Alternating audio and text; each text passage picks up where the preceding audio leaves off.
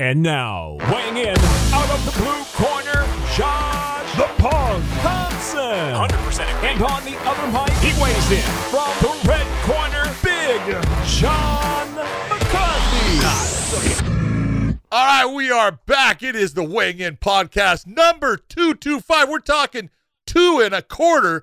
That is a perfect weight, something you, my man, Josh Thompson, should be weighing about this time since you eat and are not working out like you used to. 225 is perfect weight.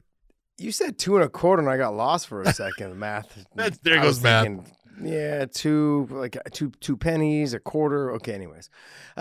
We got a bunch to talk about. There's so much going on in the world of MMA. Some of the people involved in the world of MMA. We just had Sean Strickland putting on a very clean and surgeon-like performance against Jack Hermansson.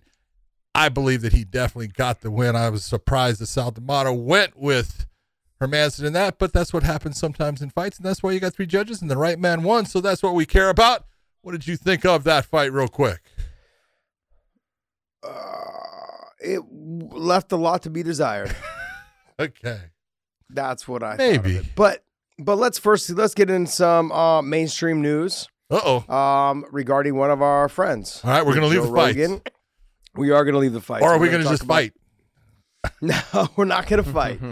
No, we're going to talk about Joe Rogan and all the controversy that's surrounding him. And John, I mean, I'm just going to be very upfront for all of our listeners, and you guys can take it however you want.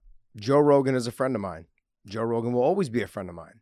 And Joe Rogan is a very kind person. He's got a good heart. He does a lot, and he's done a lot for this podcast and helping us, and sometimes, you know, pushing us in directions that have benefited us and sometimes not, but that has nothing to do with him in terms of like people that we have worked with that just didn't fit our needs. But he has given us a path in how to actually help with our show, and our show has grown because of him, but you know, in terms of him helping us and guiding us. That all being said, I've known Joe for a long time, and I'm not going to get into the breakdown of it all. He is someone who's got a big heart. He's somebody that all he's doing is trying to create dialogue to seek the truth. And it doesn't matter who he has on and what the information is. He lets people talk, and he lets them plead their case, whatever it is.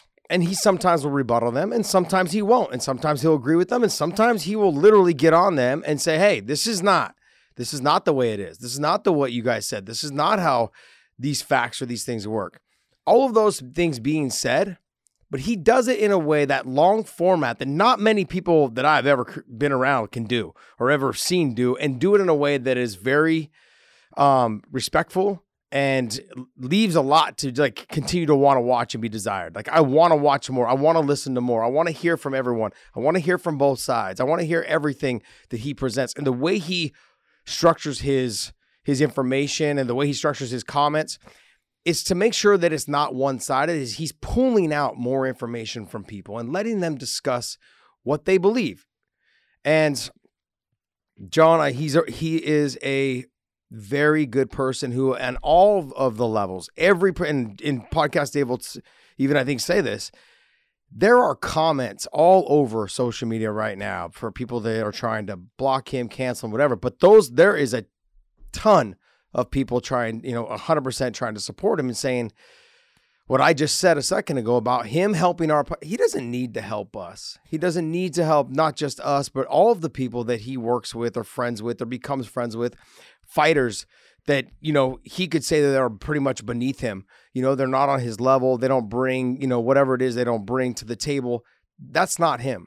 He's brought every single person, and he tries to bring them into a level that could be possibly as equal to them. He's talked people into doing things that will be beneficial to them. And I'll give you a perfect example, and almost everyone here that's listening to the show will 100% agree. He took Brendan Schaub out of the fight game and put him on a platform that he created. Brendan created it on his own. I get it. But he helped him get to the point of where Brendan is now. And I think Brendan will 100% tell you that. And I just believe that he has done that for so many people, that he has got such a big heart. And for this to be happening, you guys got to start looking at what the objectives are for everyone on the outside. And that's what, just take an open mind and look at it from the outside. Don't look at anything other than the fact that why is this happening to someone who's got such a huge following? And remember, if it can be done to him, it can be done to anybody. And do you want to be one day that person? That's pretty much all I'm going to say about this. I mean, I'm a big fan of Joe Rogan, and he's a friend of mine. We want to thank MyBookie.ag. We want you guys to actually hit MyBookie.ag and use our promo code WeighingIn. We've got the Super Bowl coming up next weekend, and we got Izzy Adesanya. Go Rams! Yeah, let's not do the Rams thing. Let's go Bengals. No, you jump ship because they beat your Chiefs. No, if you were smart and you had bet with MyBookie on the Bengals, look at where you'd be today, Josh Thompson. I am so sorry, but I'm not a fan of those type of teams that the best team that money can buy. I'm not a fan of those teams. It doesn't matter what sport it is. I am not a fan. But hey, MyBookie.ag, you can go ahead and hit all your gambling needs or betting needs that you would need for the Super Bowl, as well as you got Israel Adesanya fighting Whitaker. That's going to be an absolute great fight. It's a rematch. Cannot wait to watch that fight. That card is also stacked. That will be on Saturday, so make sure you guys take a listen to us on Tuesday when we go ahead and break that all down as well. We will give you our ideas on how you guys should possibly bet, where you should lean, and we will go through on weighing in on the odds and check that out, because that will give you guys a good idea of how we suggest you guys go for in-between round bettings, for each round betting, or any way that we think the fight may go. Take our advice. Don't take our advice, but we're just hoping you guys use MyBookie.ag. Use that promo code weighing in. We want to thank you guys for supporting us and supporting MyBookie.ag. Use that QR code right there, too. That'll give you a little extra spending cash for your first initial deposit. MyBookie.ag, promo code weighing in. Well, you know, I agree with you in that, first off, Joe Rogan's a friend of mine. And I'm going to say that I've known Joe since UFC 12. That's when he was first hired to be the backstage guy. It was this actually pretty thin, skinny comedian guy that I was like, who the fuck is this guy? He had hair. He's a good-looking guy. And I started talking to him in the airport and talking fights and talking things. And we started just really talking martial arts, because he was coming from this Taekwondo background. And honestly, immediately I was kind of like, oh, shit. But then he started telling me, I'm training with Carlson Gracie, and I'm doing this and doing that, and what about this? And immediately you could see, hey, this guy he's got a pretty good grasp of what's going on in this, and hey, this guy's kind of smart. I'm going to say this about it: people are always going to take shots at people at the top. Joe Rogan is at the top. Joe Rogan is as good a human being. He doesn't have a racist bone in his body. He's as good a human being as you'll find. He has done exactly what you said. He has started more podcasts for people, helped them start, got them going, told them this is what you need to do, and pushed them in that direction and given them that shove that they needed to actually get it going. And has changed people's lives in that fashion. He's done things as far as what people don't know about Joe and what he's done for people. I've been all over the world. I've seen all kinds of unbelievable things. I've seen horrible things in my life. I've seen fantastic things in my life. And I've seen a lot of different people. And I've seen some people that, you know,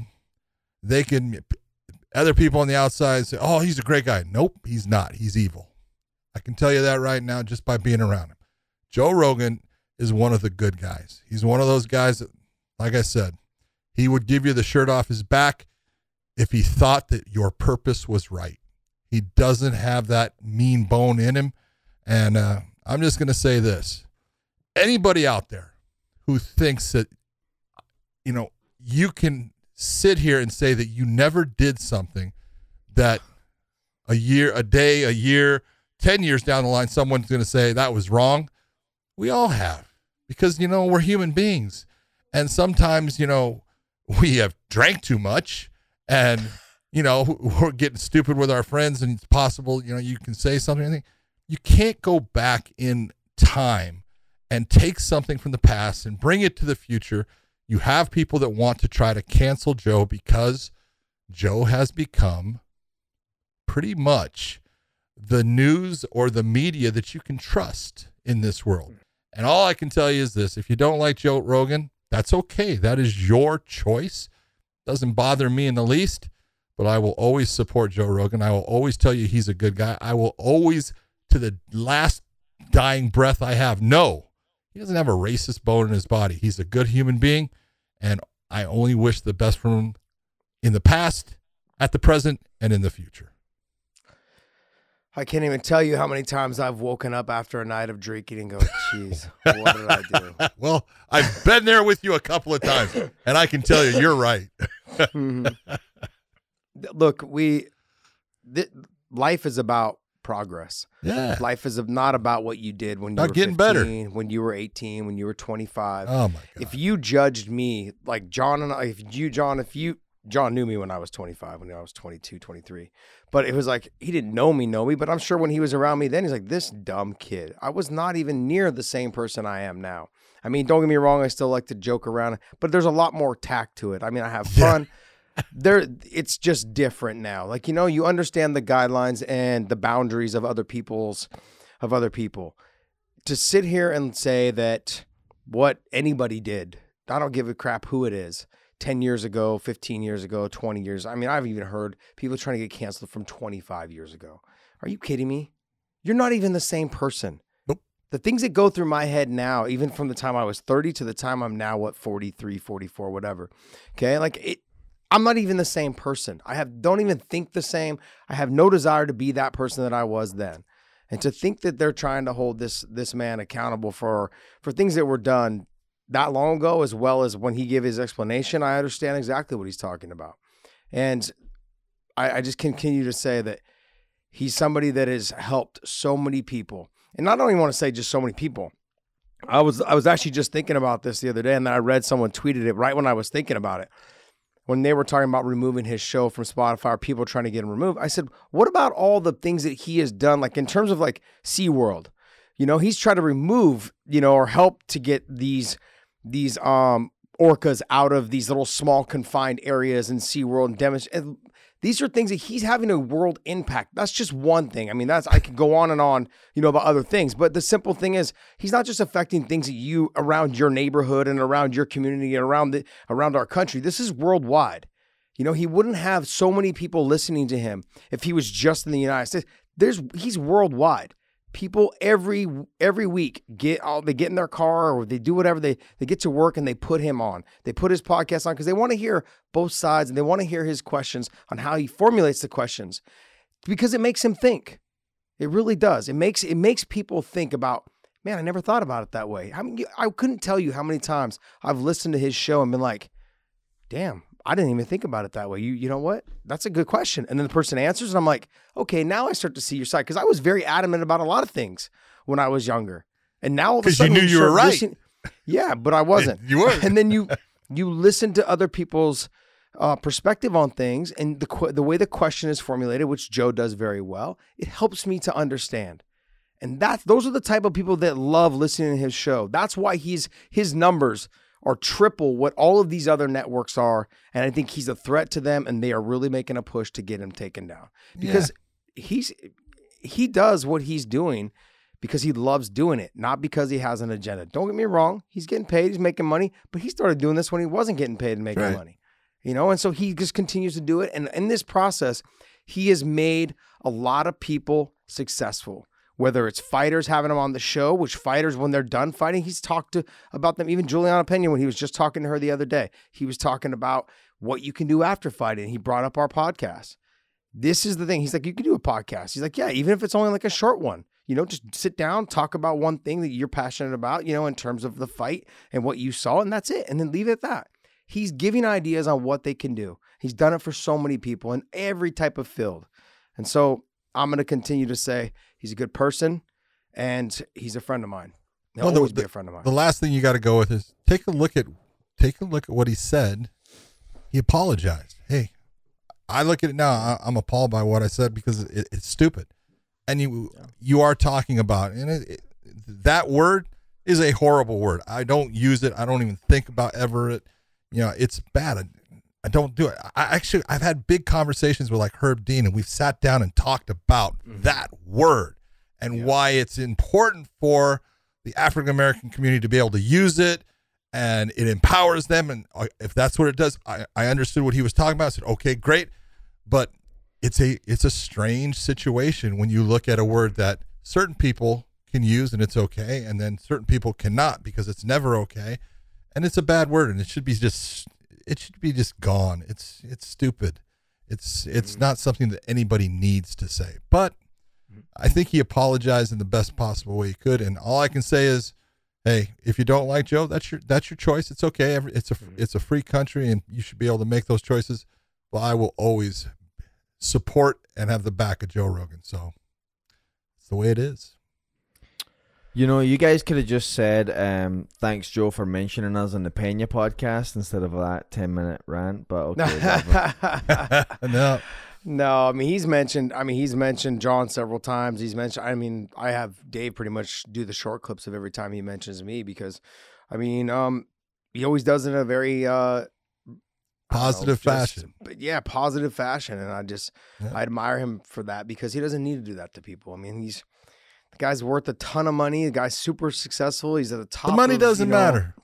It doesn't matter to him. Like he doesn't like when people, if you guys remember when he went to Spotify and people were like, oh man, you signed this huge deal. Every show you ever listen to him, when someone tries to get it out of him, he just starts asking questions. He doesn't even get into what his deal was. And, he doesn't even talk about it. That's it. Like he just wants to get right to you. Like, look, personal, like money, it's not an issue, like not a big deal. He's done a lot of good things, man. And he's going to continue to do a lot of good things because I don't believe this is gonna happen.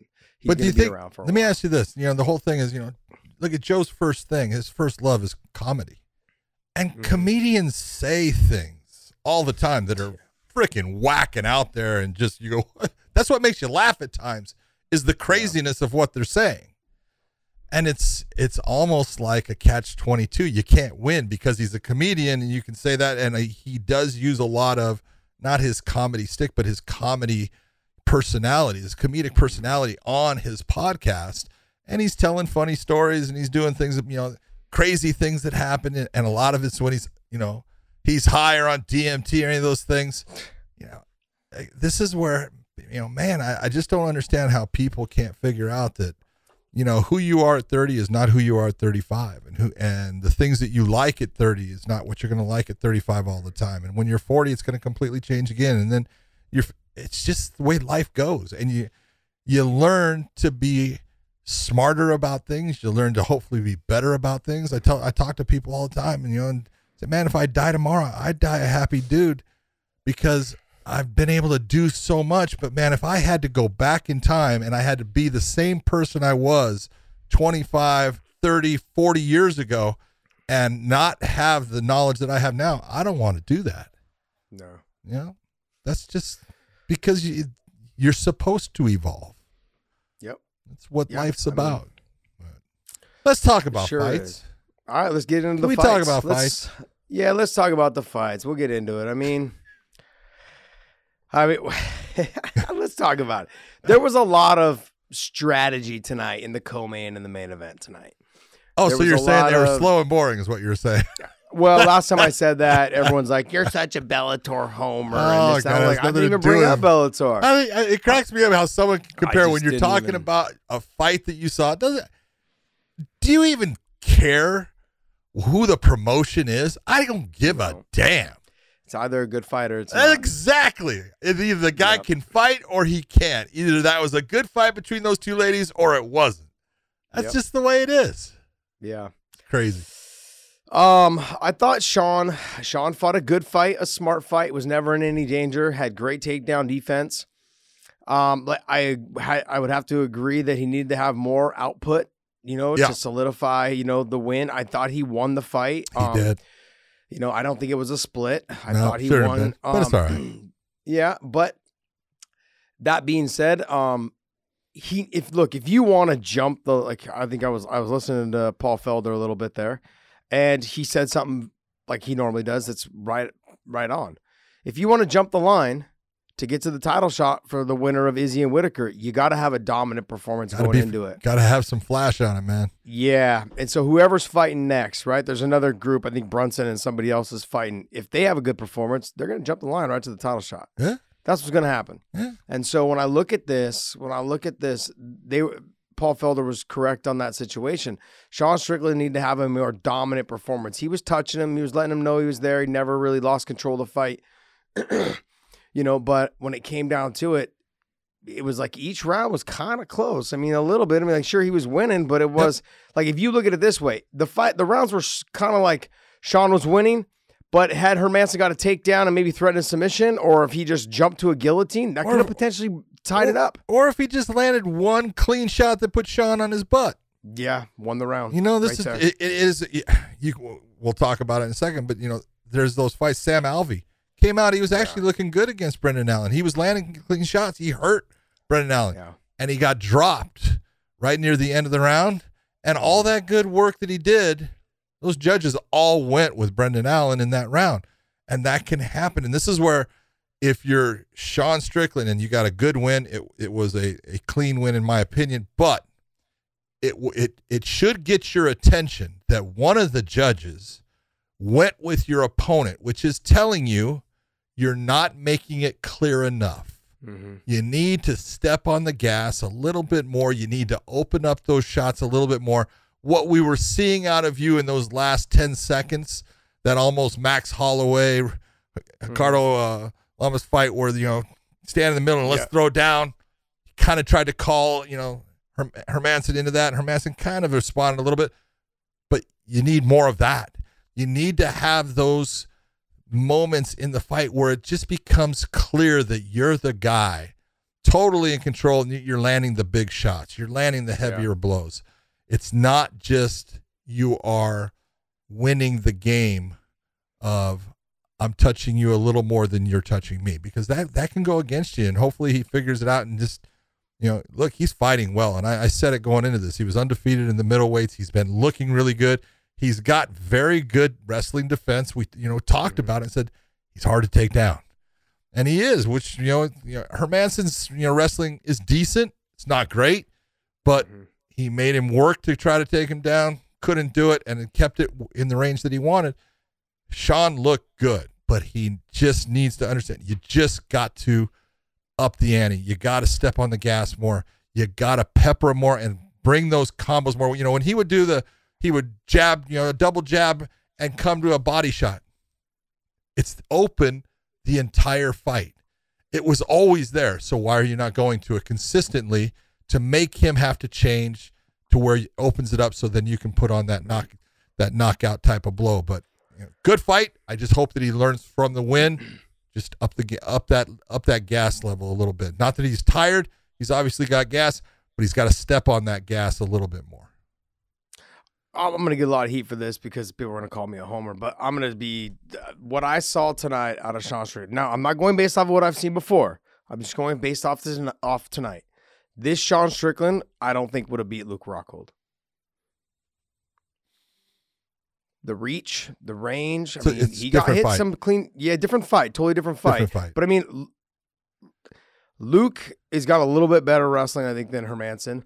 I think he's got better jiu-jitsu than Hermansson. But on the feet, though, like the reach and the range, the body kick, all Luke's those things. Luke's a faster fighter than Hermansson. Yeah, he is. So he is. It's just a different more rangier, fight. Too. It is a different fight, but I just, from what I saw tonight, but I don't think that I'll say this. I think Hermansson takes a better shot than Luke. That's true. So that's true. Yeah. You know, right. Yeah. And you know, that could change. We'll see when Luke comes back in a fight. But as of right now, Hermansson's got a chin, man. He can take some shots, man. And he's proved it with a lot of guys, proved it with Vettori, just proved it again with Strickland. He took some hard shots, just kept on coming. So the reason why I brought up the Luke thing is because they were supposed to fight. Yeah, I know. And then that fight fell off. Yeah. So that's why I brought it up, because I think if Luke does come back, they may want to try to insert Luke back into the Strickland situation, because they're both training down in the Costa Mesa area there. Well, no. Strickland is now in Vegas. Oh, is he now? Yeah. Oh, is that with, that's right, with Eric. He's with Extreme Couture. Gotcha. Yeah. It's a great coaching tonight by him in the corner. Yeah. Always. Absolutely phenomenal. Always. Yeah, see. Man, see, I try to tell people. Yeah, he's good. Eric Nixick is a phenomenal coach. He's great in the gym, and he's fantastic at telling his guys when they're doing good. He kind of is like almost like a giddy little girl in a way. He gets all excited. He's, are we having fun and all that stuff? Yeah. When he has to get on them, he gets on them, but he always gives them good information. Yeah. And that's what you want out of your coach. Yeah, he was phenomenal. It was good. Listening to him, I was like, well done, my man. Very well done. When you were saying about how the round was how the rounds were close, and that one judge actually gave it to Hermansson, and the reason why is because he didn't put a stamp on it. Right. But let me give you an example, like you said about someone being dropped. Right. If Hermansson was able to sit him to the butt, then that would have won Hermansson the round. Could have been whatever it was. But the same thing happened. The round was super close in round two, and he didn't really even hit him. He actually just kind of pushed him over, Hermansson, and he fell down. But it was the last thing that happened in the round. That's right. That one on the round. How much do you want to bet that all three judges gave that round to Strickland? Based on just that one knockdown, which it was really just a slip. Yeah, it was really off balance. Yeah. So that just lets you know that had it been the other way around, they would have given Hermansson the round. Yeah. You know, because it was a close round. Next fight. Well, the next fight was Nick Maximoff from the 205. In Stockton, California, against Punahele Soriano, which I thought was 209. Is it 209? Is it 209? Yeah, it's 209. I said 205, didn't I? Yes, you did. I had screwed up. It's a 305 in Miami. I'm sorry. They're gonna give you a slap next time they see you, Nick. All right, now I guess I need to get a tattoo like John Anik.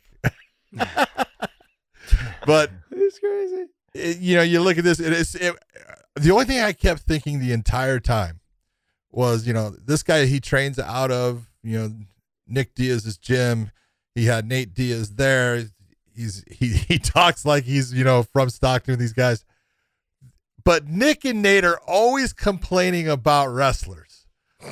They're always complaining about wrestlers, man. Yeah. And and Maximoff, hey, I don't blame him. I thought he fought smart. He was trying to use his wrestling, but he slowed the fight down. He, got into Soriano, and I thought it was the right decision that Maximoff won the fight.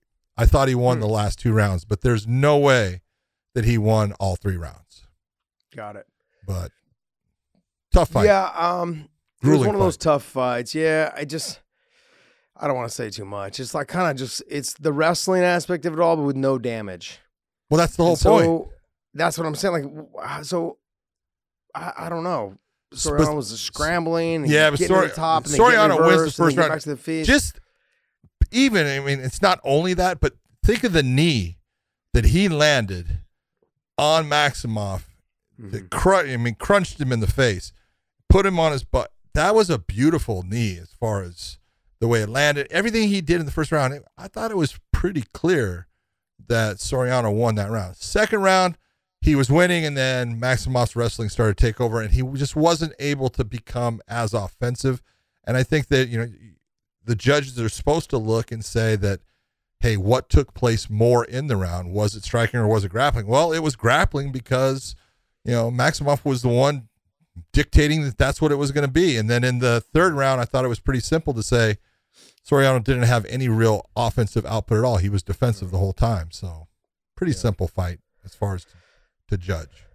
Yeah, I think when you get into, you were expecting a little bit more out of the co-main. I think that's what it was. And then it just kind of was like, okay. I don't even know how you say this guy's name. Shavkat? Rachmanov? Yeah, Rachmanov. Is it Shavkat? His first name? Yeah. Shavkat Rachmanov. He's good. Yeah. He is good. Dude, he's good. I mean, is he that good though? Yeah. He's that good. In terms of opponents, don't get me wrong, he's doing well. He's doing what he's supposed to be doing. Okay, he's supposed to be getting rid of these guys, and he is every one of them. Yeah, that's what I'm saying. He's doing every one of them. Yep. Okay. So he's doing exactly what he's supposed to be doing. This is a guy that how many fights does he have in the UFC? 3 or 4 now. He's gotten rid of every opponent there. Mm. He has gotten rid of all of his opponents, not only 15 and 0, never going to a judge's decision. Pretty impressive. The guy can fight. He's pretty he's good. He's pretty stiff in the, in his approach. He's pretty basic in his approach. Mm-hmm. He does have, he's got some nice kicks and some good spinning attacks, but he's pretty tonight. But he's also got good, his Greco-Roman is actually really good. He's got good body locks. He doesn't go to the legs a lot. But his body locks and his ability to off balance you and sweep the legs out and stuff, he does a great job. Yeah. Yeah, I agree. Yeah, like for him, I look at it more just what's to be desired. Let's see him get to the next level of competition. You know, he's doing what he's supposed to be doing and getting these guys out of here. But let's get him up into that conversation. I mean, maybe give him a top 15, you know, like number 15 or 16, somewhere in there. Let's start making a little bit of gains here, because he's dispatching of the people he's supposed to be doing it. And he looks good. He looks dominant. I agree with you. He looks stiff. He kind of reminds me a little bit of Korean Zombie. I mean, not that stiff. The way he kind of like just that's a pretty good fair assessment. He kind of has the, you know, because Zombie kind of walks around like this and just kind of comes forward and takes shots, but. You know, this guy, he's got a lot of movement, and he's stiff, but he's, you know, he still kind of keeps his head offline, doesn't really get hit a whole lot. Like you said, he's got spinning attacks. He's good. He's real good at mixing it up. Good performance by him tonight. Let's see, Brendan Allen and Sam Alvey. Yeah. We talked about this the last week. I mean, you got to start thinking, man. It's time to, you know, he's got six losses in a row plus the draw, right? No, I think he's got seven losses with one draw in his last eight fights. Yeah. I mean, look, Sam Alvey is a great guy. I mean, as nice a human being as you'll find, fun to be around. It's just that, you know, you can't put Sam in this type of fight. And with the record that he has on the May card also, you know, that's where you look and you're going, if you're going to keep him, that's okay. I mean, he's still at the beginning of this fight, he started to look good. He was throwing more than just the ones, and that was the real problem. He got into just throwing ones, and he was, you know, throwing one shot. He threw some combinations, and he definitely hurt Allen.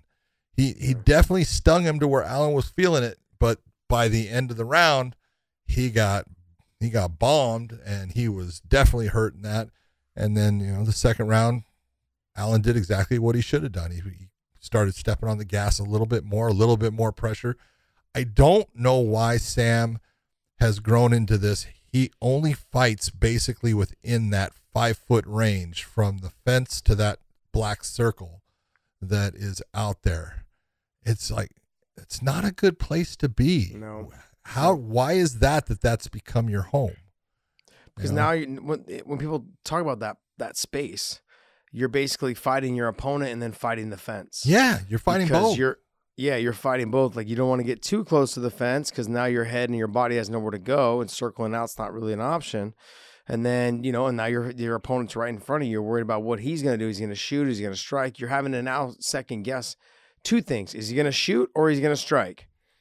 And the fence behind you. So now there's three things that you're worried about. When you get a little bit more out into the center of the cage, you're really just worried about the striking. Freedom of movement. Not a lot of people are really out there in the middle of the cage wrestling. Yeah. They're trying to drive you to the fence to try to, you know, bounce you off and get a takedown or whatever it is. I mean, don't get me wrong. People are out there. They're learning now that the open mat wrestling is a lot easier to get the takedowns in. Now they've gotten a lot better at wrestling in the open mat.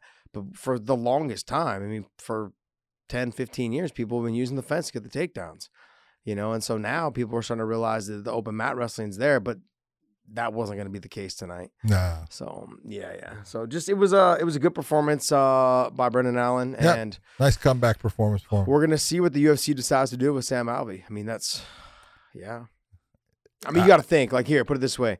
No one, nobody else except for BJ Penn has 7 losses in a row in the UFC and was able to stick around. So, I mean, you're talking about a legend, and then, you know, and with Sam, it's like, you got to start thinking about cutting your ties. I mean, that's what they're going to probably do.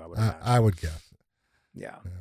What did you think on the Bryan Battle and Gore fight? I'm being honest. I thought I like the way Bryan Battle fights, as far as he doesn't try to throw. You talk about a guy that goes out and just touch him, touch, and then he throws a beautiful teep down the middle. That, you know, that front kick down the middle is money for him at times, because he brings it up fast. He chambers it well. He's got some power on it. He doesn't go for the big, you know, knockout blow or anything like that. His opponent, Gore, was definitely going for big knockout blows at time. This is one of those fights where you look at and you go, look at, Trishon Gore could have won this fight easily. Mm-hmm. He just made a lot of mistakes. And I think part of it was because, hey, it was that first time in that cage fighting against the guy he was supposed to fight in the Ultimate Fighter finale, and it didn't happen. And he tended to seem, he gassed himself a lot. He was tired at the end. Now, he was still fighting, but Battle had the better gas tank as far as he was feeling fresher near the end. And he was taking the rounds. He lost the second round, no doubt about it. Came out in that third round where both guys knew, I need to win this. And he seemed like the guy that, was more prepared to go win it than Gore was. And I thought Gore is actually the better fighter. He's the more, he's the guy that you look at, and he appears that he will present you with more problems. Yeah. But Battle's tough. I really enjoy watching him. I like the fact that he sticks within who he is. He doesn't try to, throw those big shots, and he wants to just put volume on you and open you up and then try to get rid of you. Yeah, you really got to look at when you were a kid and they were picking teams and you were the last one to get picked, and then it put a chip on your shoulder. Yeah. And that goes a long way for a lot of people. And in this situation, I think that really he just reverted back to that going into that third round. Like, I need to prove to people that, hey, I mean, I'm sure you won the Ultimate Fighter, but there were still a little bit of lingering questions apparently that, and then he goes up there and he's like, look, no, I'm going to keep reminding people that I won that show and that I am getting better. He did win it. He's only going to get better. Yeah. Yeah. So, he seems a little quirky. But, he's young. He's coming along, though. It's a process. So, good stuff. I mean, like, he came out and he tried to steal the round in the third round, whereas Gore left a lot out, didn't leave enough out there to get the win. That's it. That's really what it comes down to. Just learn from it. Erosa and Peterson. All right, if you're going to open up a show, your main card, holy shit. All right, This one was the fight of the night. This one. These guys put, I always tell guys, man, don't leave anything out there. Like, if you end up going the distance and you're doing backflips at the end of it, there's a problem because you didn't leave what you could have left there, putting your opponent in a more compromised position if you have that much energy. Yeah. These guys had energy because they put it all out there. Julian Erosa, I've known him since the Ultimate Fighter and stuff. This guy is a tough son of a bitch, man. There's times when he gets hit and you go, oh, he's done. Yeah. And he hangs in there, and Steven Peterson, what a fight. He was exhausted at times and then bit down and just hurt Erosa. And then all of a sudden, Erosa's hurting him. This is, when you're saying snobber blocker, this is a snobber blocker.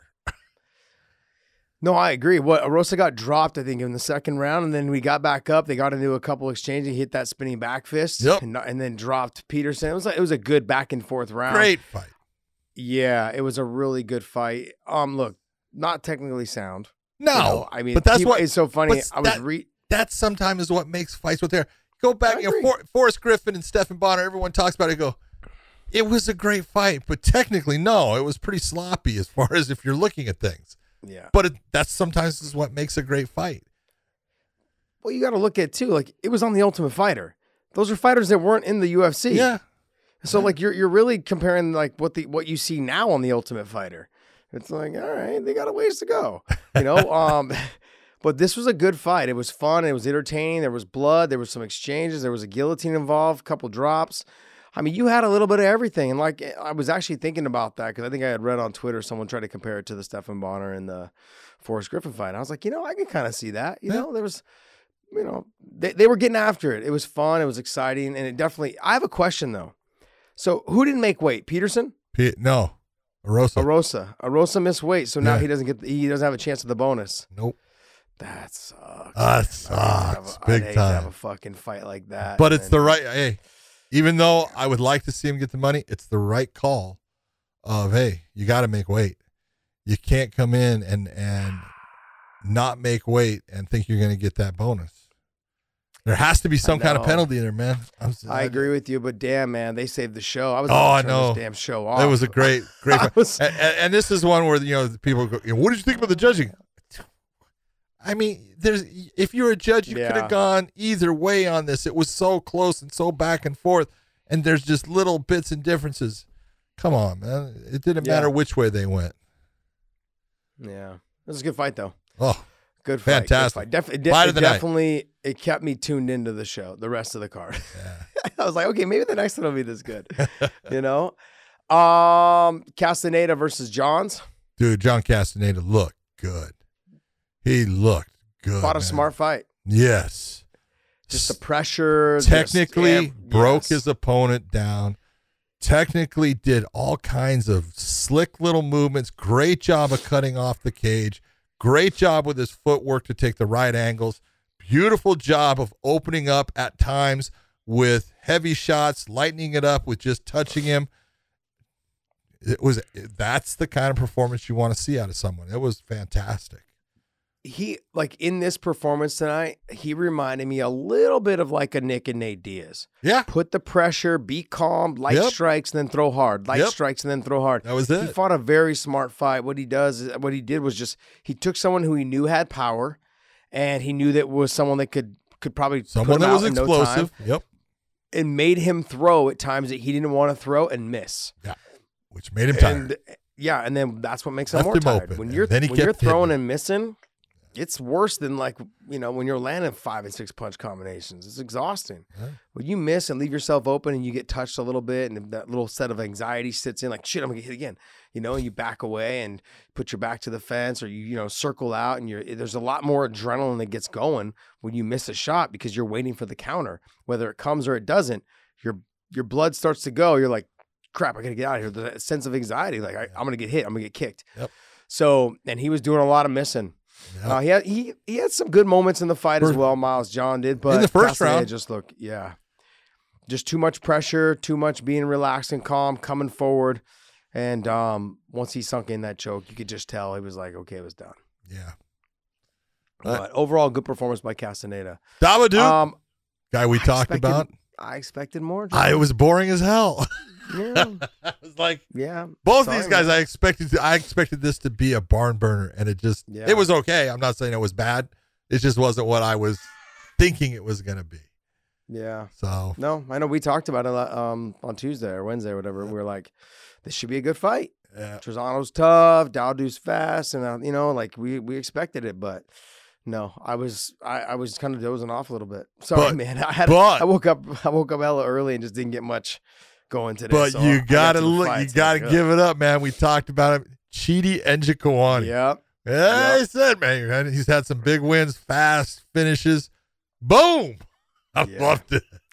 Jeez, man. All I want to say is, hey, 16, Chidi. Was it 15, 16 seconds? Oh yeah, I think it was 16 seconds. 16 seconds? Yeah, 16 seconds. 16. Yeah. Just, I mean, Chidi, congratulations. You deserve that over your career and everything. I know that was a big moment for you. And the guy that you beat, Marc-Andre, he's a tough son of a bitch. That guy can take a big shot. It's just he never got to get, on the track, man. He just came out. He threw the lazy kick kind of, and Chidi hit that right hand over the top, hit him right in the side of the ear, and that was trouble. But that's a great win. Those are those type of fights that if you're Marc-Andre, you're thinking to yourself, man, I just did an 8-week camp, and this is what happened. This is what I did. Shit. Yeah. It's frustrating, you know? So he's going to go back just totally deflated back to camp, and he's going to try to get better, obviously, from that. But, I mean, there's not much you can do. You just got to work on the defense and the first couple of exchanges. You got to make sure you fill it out. Yep. And Chidi just came out and just boom, boom, and it was quick. And we talked about how fast and accurate he was. He's a really good kickboxer. I think, is he still with one kick? Yeah. Yeah, yeah, still with one kick, So, congratulations to him, man. And I started reading somebody had posted, or on Twitter, people were commenting, you know, because there's so much hate towards, you know, the guys that have fought in Bellator, you know, or the people that, you know, like, oh, and so then it came, people were commenting like, see, another Bellator fighter comes out and starches guys in the UFC, and I'm like, it's not about that, you guys. It really just comes down to, doesn't matter. There's good fighters in every organization, everywhere. That's right. You know, and if you guys don't believe him, I mean, look at DJ was considered one of the pound for pound best fighter in the world.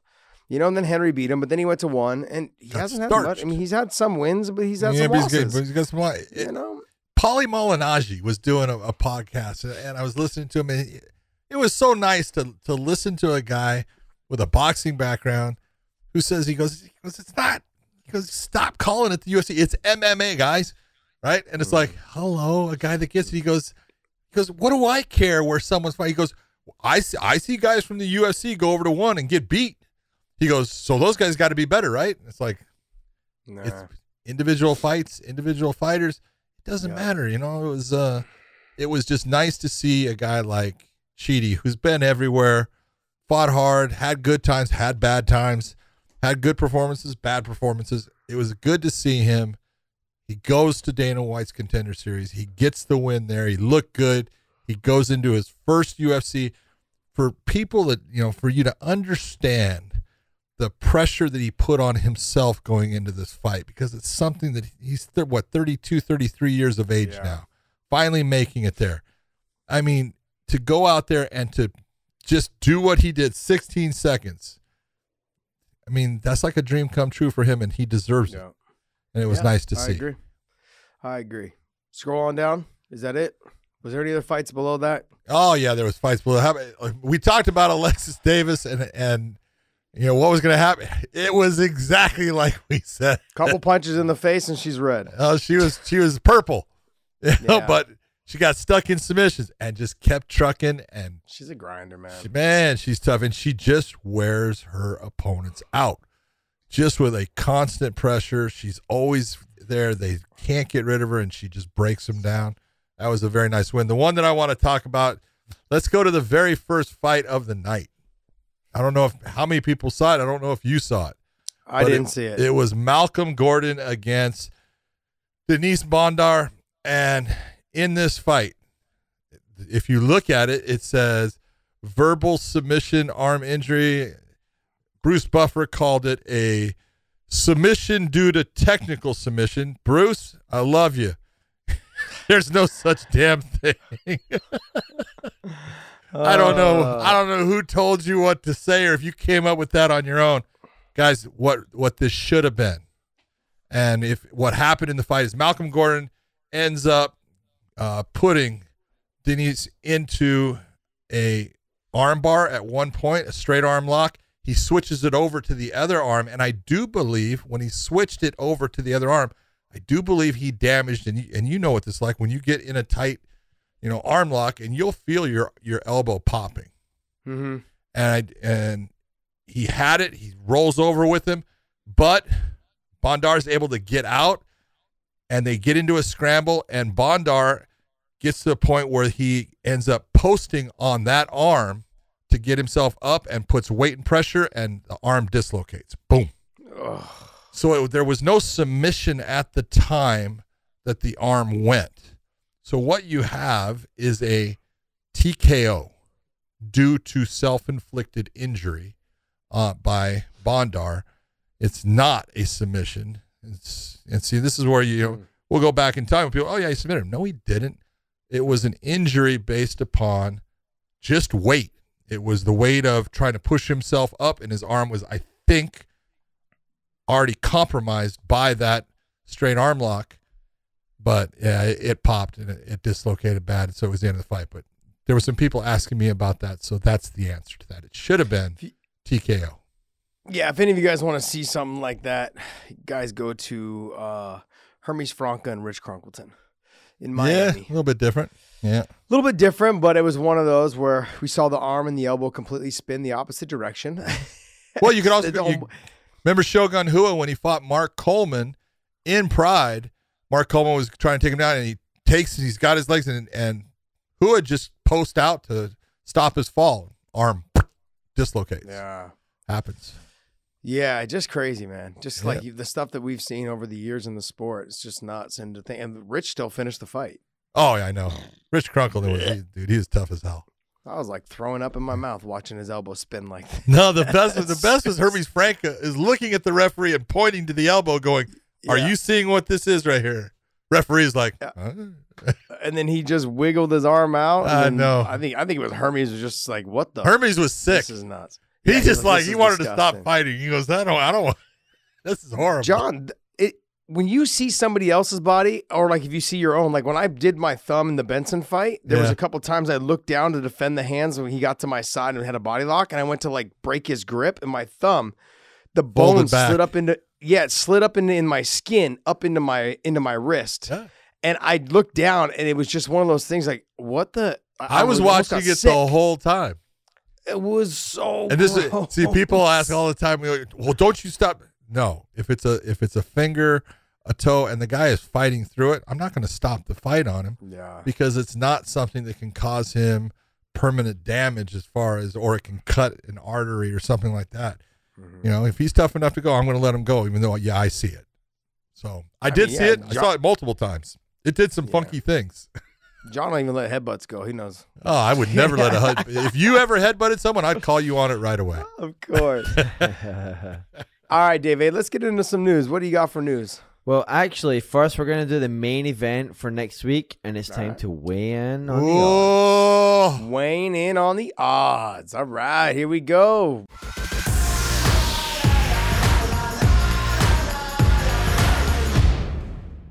Robert Whitaker is plus 210 at mybookie.ag. Make sure you guys use that promo code, weighing in. And then Israel Adesanya is minus 270. Yes, sir. 4.5 is the over-under. 4.5 is the over-under. 4.5 rounds.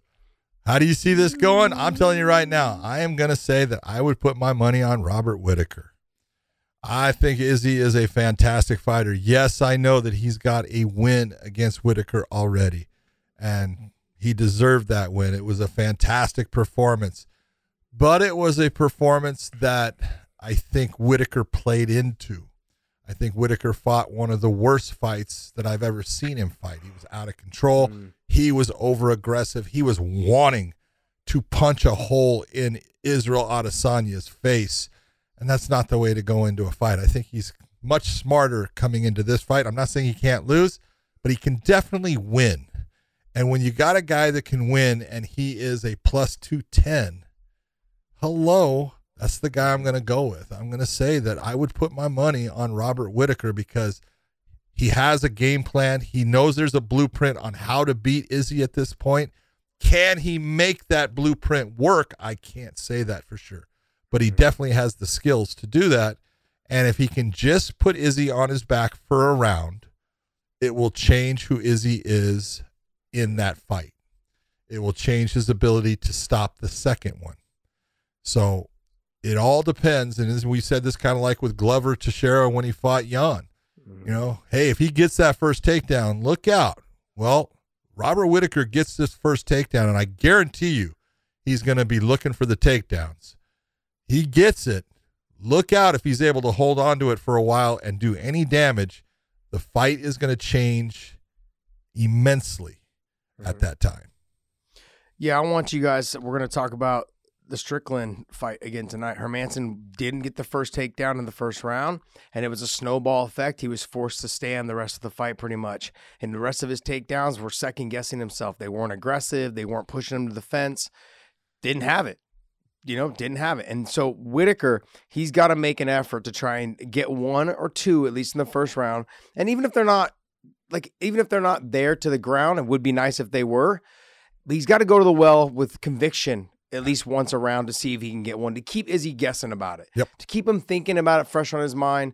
And then on top of that, like you said, like with the Glover situation, if he does get one in the first round and he's able to hold him down for, say, 3 to 3.5 minutes or 2.5 to 3 minutes, you're going to see the fight change, like you said, immensely. It's going to be a different style of fight from then on out, because once Whitaker knows he can get it, and how much effort he had to put in to get it, the takedowns will potentially get easier as the fight goes on, because Izzy now is going to be concerned about the takedowns, which means that will open up the striking as well. Will also slow down Izzy's striking.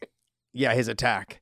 So there's a lot of different ways. And honestly, I got to tell you, this is when you talk about, when we've mentioned this several times, fighters that are in a good place at the moment, those are the ones you got to be concerned about. Yes. Like when he fought the first time, he was going through a lot of mental stuff, not, you know, home stuff, family stuff, gym stuff, whatever it was. He was going through a lot of stuff.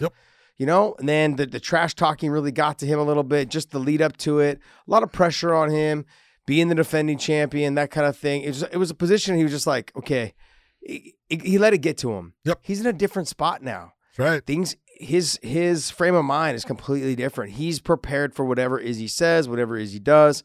And I think overall, when, like you said, he has the tools. Out of all the people that Izzy's fought, he's got the tools to stand with him as well as wrestle him and take him down and threaten submissions and be on top and use the ground and pound. He's got that potential. The rest of the guys in that weight class, I don't know if they got that. You know, you look at those guys. Dave, can you pull that up, please, for me? The 185-pound weight class. When I start looking at those weight classes, John, I start looking at that bracket of rankings. I don't know of a lot. Like, I saw Sean Strickland tonight. He's not standing with Izzy. I don't think he's going to be able to. I think Izzy, and so when Izzy's too slick for what Sean does, especially for Sean's rate and his power. It's not the greatest matchup. Yeah. And as much as, I mean, like with Derek Brunson, on the feet, he's a little slower. You know, his wrestling now is getting a little slower. Like, it's hard. Like, he's got the wrestling pedigree. We know he can do work when he gets to the top position. Yeah. But he slows down so much. And in a 5-round fight, I'm going Izzy. Because by the second round, you know, going into the third, Brunson's not the same wrestler and he's not the same striker. And Izzy is just on point. You know, you get to Cannonier. Cannonier's tough. He's a dog. But I don't know. I think the movement, the style, the kicks, all those things are going to give Cannonier some fits.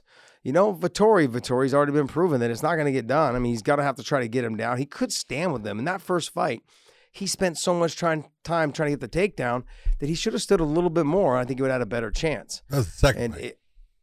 Second fight. Okay. You know what I mean? So when we're talking about like this, I think Whitaker is probably the number one guy to really give him the full dose of a full MMA fight and have a chance to really beat him. And if I'm looking at the MyBookie odds, you know, what is it? What did I go back to that, Dave? Plus 210 and minus 270. Plus 210. I'll put 100 down. Yeah. I'll put 100 down all day long. You know what I mean? Let's do it. You know, what about the over-under? Over-under is 4.5. You know, I look at that and I say, if Izzy wins the fight, I think it'll be under that. If Whitaker wins the fight, I think it's over. Yeah. So it really depends. And since with me saying I would put my money on Whitaker, well then I'm putting my money on the over. Gotcha. Yeah, I mean, I probably wouldn't mess with those odds, only because, you know, Whitaker I think is gonna probably get the decision out of this. It's going to be a hard-fought fight, but I do agree with you. If it does finish early, it's going to finish because Izzy got the finish, you know, on the feet. So, But, hey, that's our waiting on the odds. So if you guys we'll do a full breakdown of the card on our Wednesday morning episode. So check us out on YouTube. Hit that subscribe button. And, Dave, what else news you got for us? All right, let's get this first piece right here. So John Jones on February 4th, which was Friday, tweeted out, the greatest heavyweight of all time versus the greatest light heavyweight of all time. Who wants to see it? I'm game. So I don't know why he's talking about DC and Stipe, but oh man, Dave's good call. Really good at being a troll. I love it. I guess I'm assuming they're gonna make that an interim title. If Francis is gonna get that surgery, I think you're going to see another interim heavyweight title. I hate that. I think they're doing whatever they can. Well, hold on. At least if Francis is getting the surgery and he's going to be out for a long time, I'm okay with it. Where I'm not okay with it is when they did it between Cyril and Derek.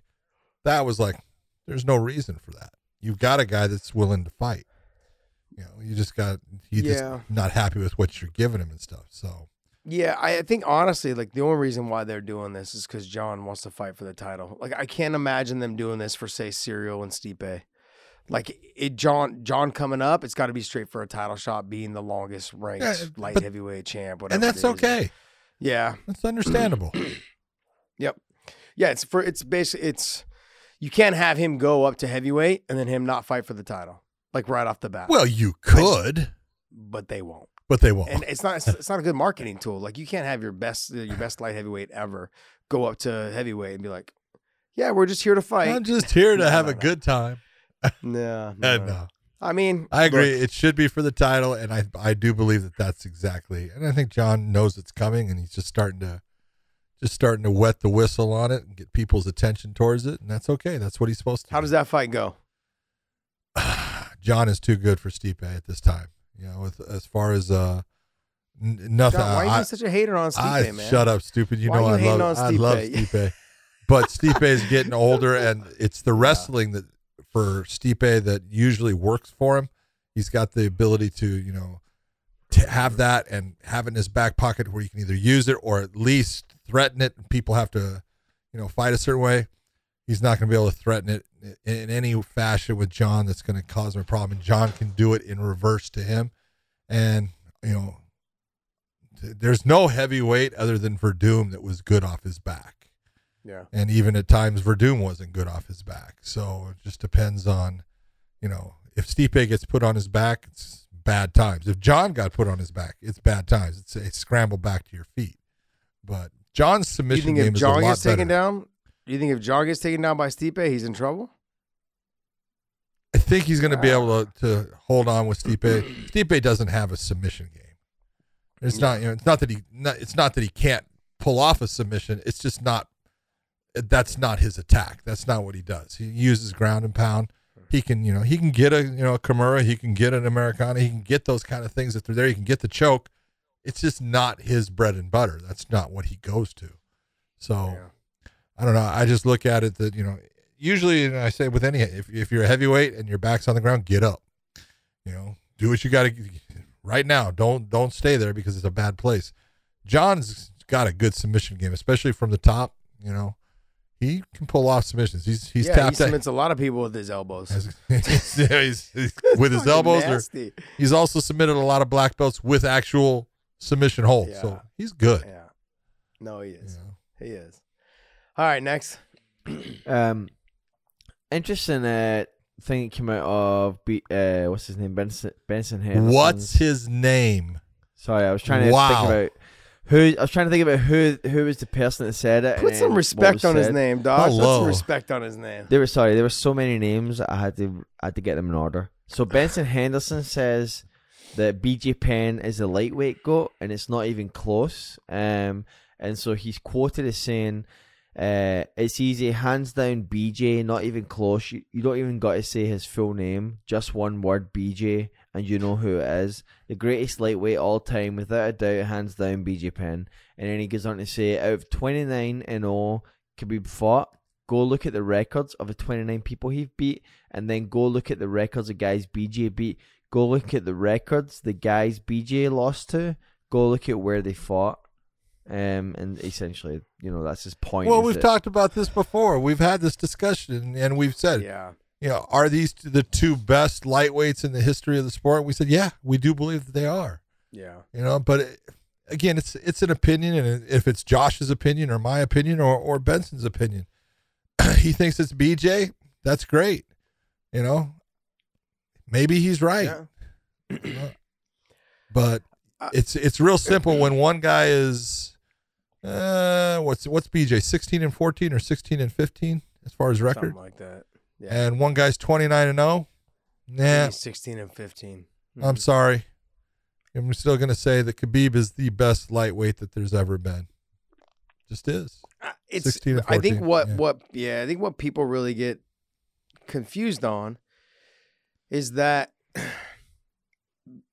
BJ didn't do it all in one weight class. No, he moved around. That's the thing. A lot of he moved around. He fought a lot of weight classes. He fought a heavyweight, fought at 185, fought a middleweight, heavyweight. That's right. He fought everywhere. You know, I mean, like when he fought Machida was 220. Yep. You know, so you can't look at his record and be like, oh yeah, let's compare it to Khabib's, where Khabib fought at 155 pretty much his whole career.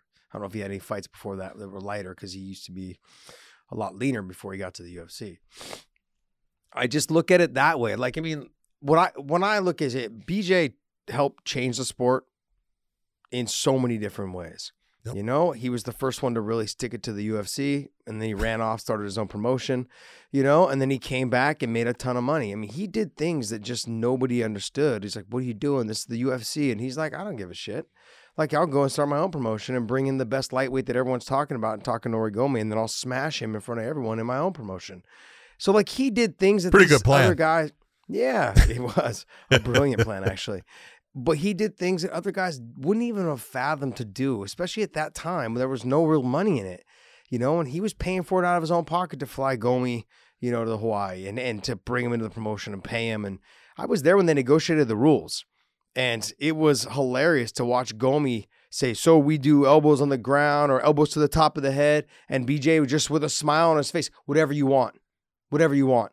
And then, you know, Gomi like head stomps, like whatever you want, just whatever you want. He just kept telling him, whatever you want the rules to be, I'm here. And I was like, oh shit, like this is for real, you know? And I trained with BJ for a long time, you know, at AKA. And, he's a really good friend of mine, but you can't, I don't compare the two. If you want to say who the most dominant lightweight was, it was Khabib.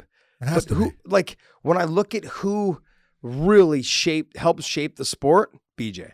Absolutely. Where you could say BJ helped shape the lightweight division. Absolutely. More than any other fighter. Okay. I'll go with that because he did, because, you know, at a time when they were trying to get the lightweights, you know, going, and then it didn't work and they were going to get rid of him, and they did all kinds of things with it. He was one of the reasons they kept it.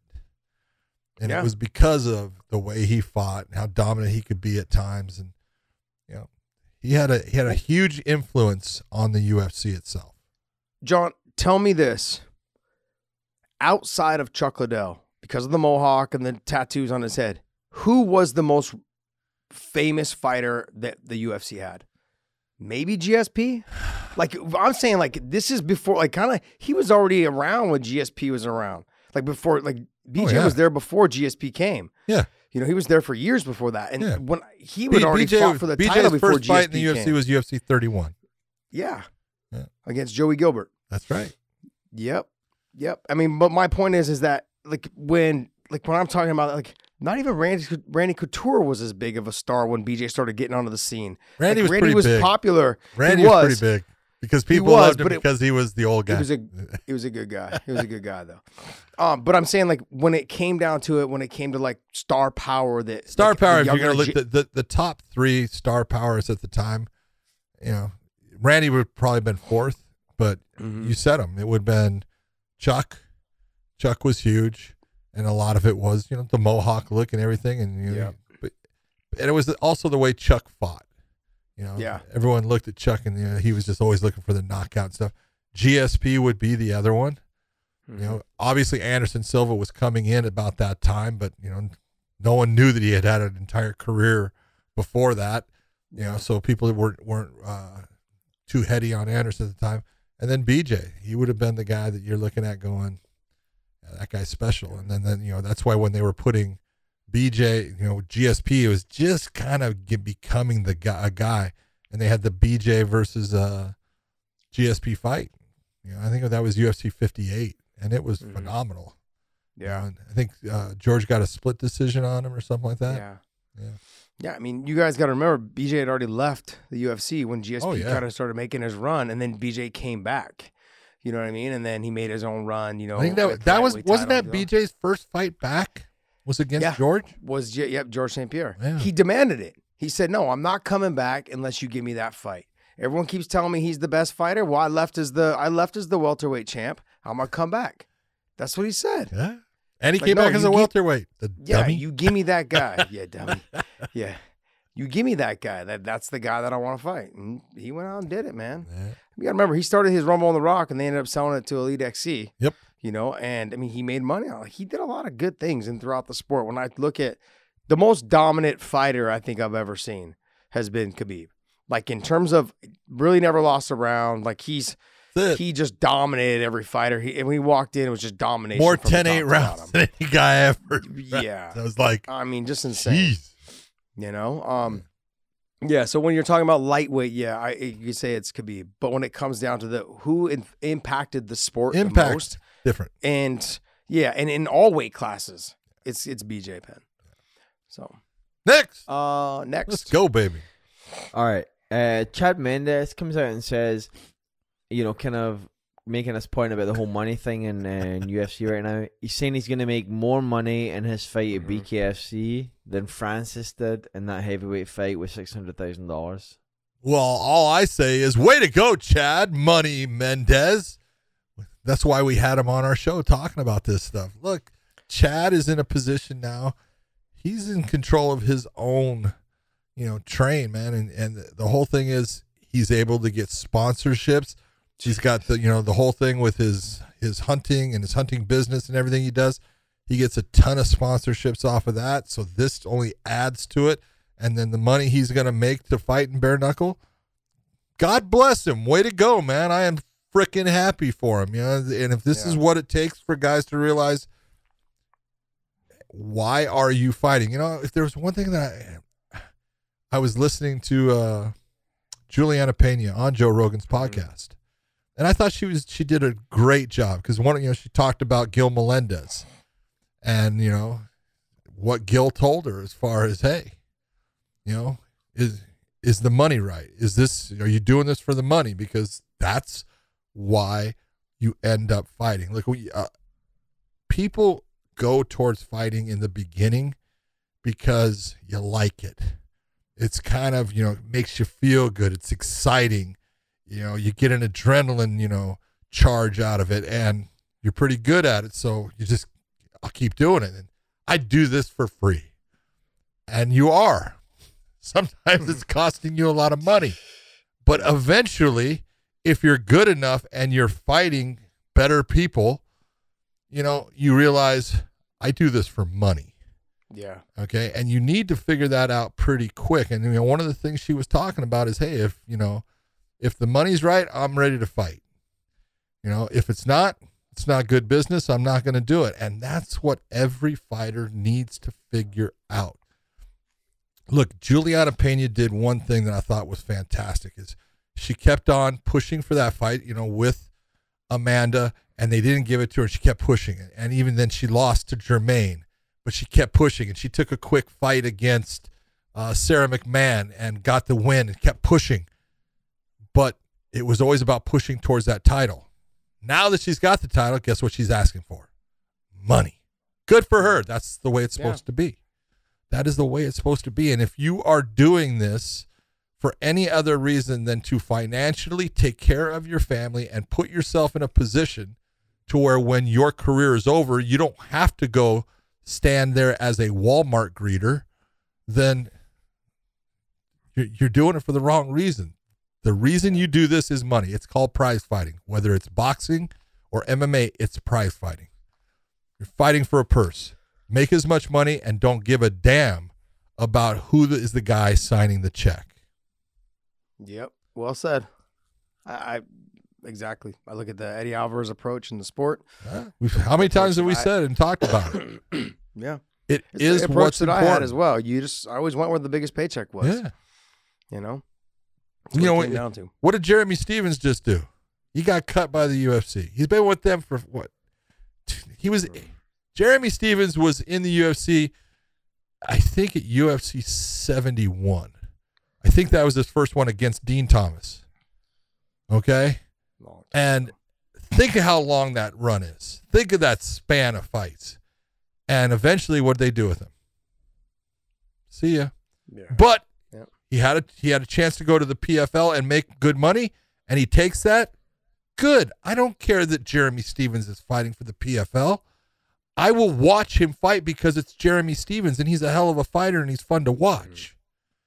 You know, do I care that it's got PFL on his glove instead of UFC? Not at all. Doesn't matter who he's fighting for. Only matters that I get to watch a guy that I enjoy watching fight. That's it. I agree. Next. So Brett Okamoto from ESPN says, per sources, Max Holloway has been medically cleared from the injury that prevented him from fighting Alexander Volkanovski in March. He will resume training and is offered to weigh in as a backup to the fight on April 9th with Korean Zombie. That's a lot of weight cut for him, man. He's a big guy. So, I mean, I get it. I understand, but I'd hate to be the one on hold for that. I would just wait. Get your body fully healthy and just take care of yourself and wait for the next whoever wins that fight. I just look at it. I'm like, he has to cut a ton of weight, John. I don't know if it would be worth it. And how good he is. Yeah. I mean, agree with you completely. It's like, why rush it? You got hurt. Okay. If you're healthy, continue to just train and stay healthy. Keep yourself, in a position where when they give you enough time and offer you a fight that's down the road that you can, in a safe and healthy way, get down in weight. Because look, I will tell you, Max Holloway, when he fought Jose Aldo, weighed in at 145 pounds, championship weight, 145 on the nose. Night of the fight, 178. Jeez. I'm not even 178 right now. That's insane. And that's, hey. And so you look and you go, this is the kind of, this is why when, if people don't remember that, you know, he had that shot at fighting Khabib. Yeah. At 155, and he couldn't make weight. He couldn't make weight. Yeah. Yeah. You know, so he does get bigger, and you know, balloon. Yeah. Well, balloons up. Well, dude, there's a lot of good food in Hawaii, man. You know that. It's like John in Tennessee. Who baby? Next. All right. Last one is Juliana Pena and Amanda Nunes are the new tough coaches for UFC Tough 30. She made a good pitch on Joe Rogan, man. Yeah, I mean, she made a good pitch, and I couldn't agree with her more. And here's the thing. They were supposed to offer, like myself and Pettis, because Pettis got hurt for our title fight. They were going to offer us that. And then, I don't know. Dana never liked me, so I just got. I wonder why. It wasn't going to happen, yeah. But regardless, but she's making a push for it. Like you said, she made a push. You know, she made a push for the title shot. She finally got it, you know, and now she's making a push for the Ultimate Fighter. She got it. I mean, she's saying all the right things, and she keeps pushing forward. I'm good. I'm happy for her, you know, and she's from Spokane, Washington, man. Like, not a lot of people come out of there successful. So I'm going to get a lot of hate for that. But, I mean, you know, the old Spokane Michael was Chiesa, like, I did not say that. Town. Sam Cecilia, no, I apologize for my partner. Spokane. I lived in Coeur d'Alene for a while, man. And like Spokane's has the old mining town, old brick buildings, and you know what I mean? Just but they've done a lot to it now. It's actually gotten really nice. Spokane's actually nice. It's not it's nice now. It wasn't nice then. Yeah. But regardless, I mean, like the success, I mean, like it's nice to see guys like Chiesa and Cecilia and Amanda and fighters that come out of that area. It's great to see, and she's getting what she deserves. I believe I'm happy for her. Yeah, I think it's a great pairing. You know, Amanda, I think, needs some time to get herself straight, get herself back and ready to go again. Just it'll build up the hype of that rematch. It'll just intensify it, so it's the perfect pairing. I think it's great, and I think Juliana again did a great job of putting it in people's minds. Hey, this is what should happen. If you want something to happen, you got to make it happen, and you're not going to get it by sitting there not saying something. Good job, Juliana. Yep, old saying: closed mouths don't get fed. That's it. All right, guys. Well, hey, I want to thank you guys for listening to the show. Hopefully you guys enjoyed it. We talked about a lot. We covered a lot, and we supported one of our friends. So make sure you guys go to ProWrestlingTees.com/WeighingIn. No, make sure you go to Weighing In. Absolutely. Hit the subscribe and the bell so you guys know when our shows drop. We drop them at different times, sometimes throughout the week, based on John and I's schedule. But we're pretty consistent with Sunday or Monday or morning drops, as well as Wednesday morning drop. So we also have a Thursday morning drop, too, for the Wayne Interjection Show. Go to ProWrestlingTees.com/Wayne and pick up one of our new Beast Mode shirts that are out. And it's a cool little design. And then we've got a bunch of other selections there for you. A plethora of shirts for you guys to choose from. Use that promo code and still get 20% off on our shirts. And then hopefully you guys enjoy it, man. And I want to thank you guys for continuing to support our channel and the Weighing In podcast. Everyone out there, thank you for listening. You make this fun for us to do, and all the people that come up to me and Josh and tell us how much you enjoy our podcast. Thank you. And we love hearing it. We love hearing, you know, what you like, even sometimes what you don't, but not normally that. But we just want to tell you thank you for tuning in. And we, Josh and I, the two of us, will see you.